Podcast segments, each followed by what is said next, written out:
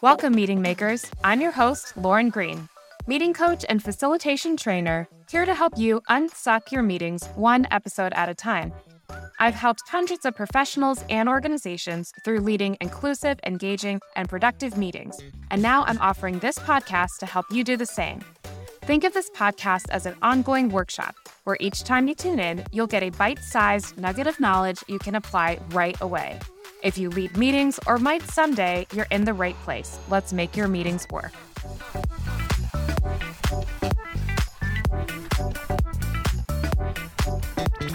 What's up, meeting makers?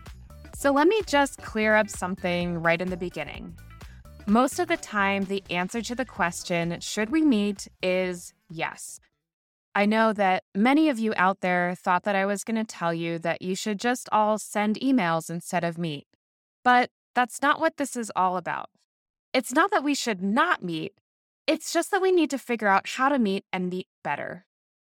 For one thing, email as a communication tool sucks.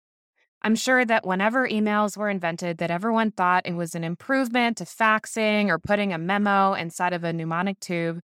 Quick tangent. My dad told me that one time when he was an intern, he used to put rats inside of the tubes. I love you, Dad. Your secret's out.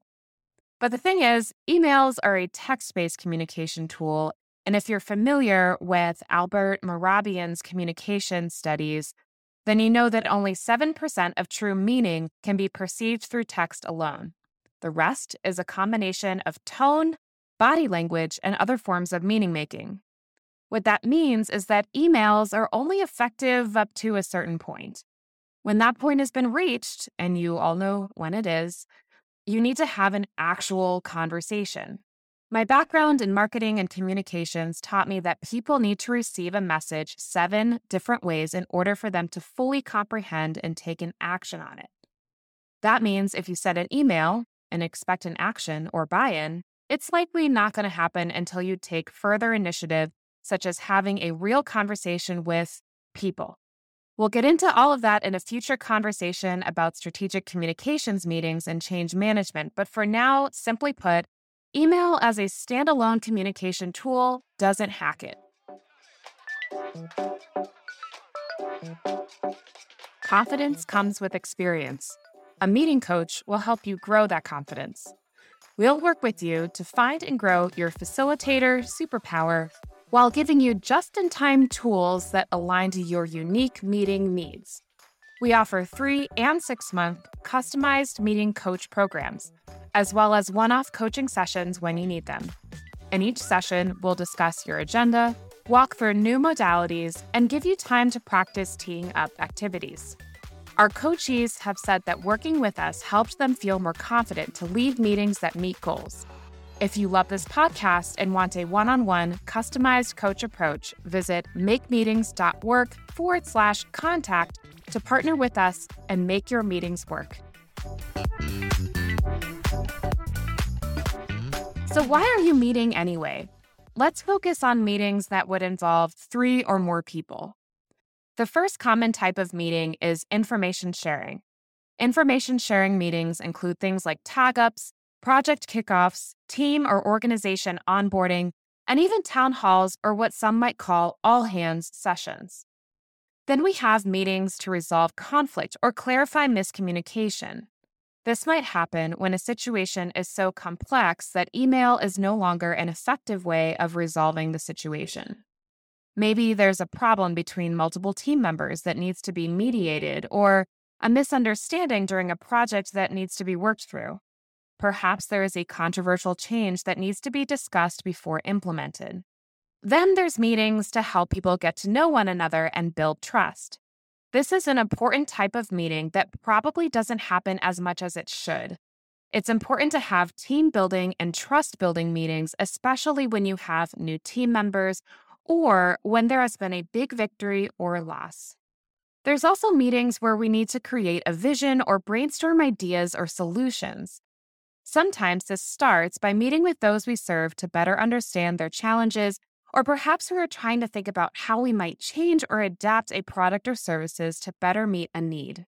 And the other big category of meetings is when we need to make a decision. This type of meeting is tricky, especially when it's not attached to a brainstorming meeting and can be particularly difficult when it's unclear what the criteria are for decision making. More on that later. If I missed one, please let me know, but for the most part, meetings fall into one and usually more of the categories I listed. Now let's talk about reasons not to meet. I'm completely open to opinions on this, but there is really only one reason not to have a meeting, and that is if the situation is so urgent that there isn't time. Urgent emergency situations generally call for quick decisions. In an emergency, there's no time to meet and discuss options. The problem is, we often think that situations are more urgent than they actually are. I know you're thinking about all the meetings on your calendar that seem meaningless. And I'm here to say that there's a reason they're on your calendar, and there are changes that can make them suck less and even make them worthwhile. For example, a daily tag up where 10 people take 20 minutes each to talk about what they're working on is probably not that effective.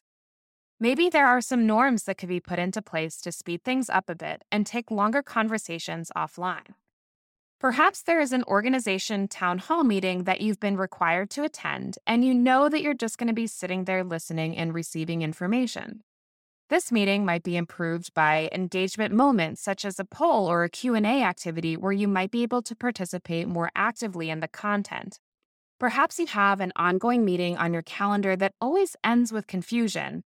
And perhaps making sure that that meeting opens with clear outcomes and closes with a clear set of next steps and actions would make that meeting more effective. In other words, all meetings should be meetings, but all meetings could be better in some way. If you're listening to this podcast, you are signing up to be part of making meetings not only better, but actually work. Sure, maybe you can't change the whole organization, but you can take a small action in the environments that you are in to make things a little bit better. If you're ready to subscribe to you as the solution, keep listening.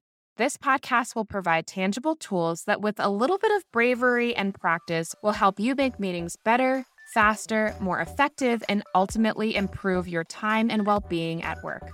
Let's make your meetings work. If you enjoyed this episode, please take a few minutes to rate and review so future meeting makers can find our community. Download a visual summary of this episode in the show notes and be sure to join the conversation in our Meeting Makers Facebook group. Want help with your next meeting? Reach out at makemeetings.work and we'll set up time to chat. Thank you.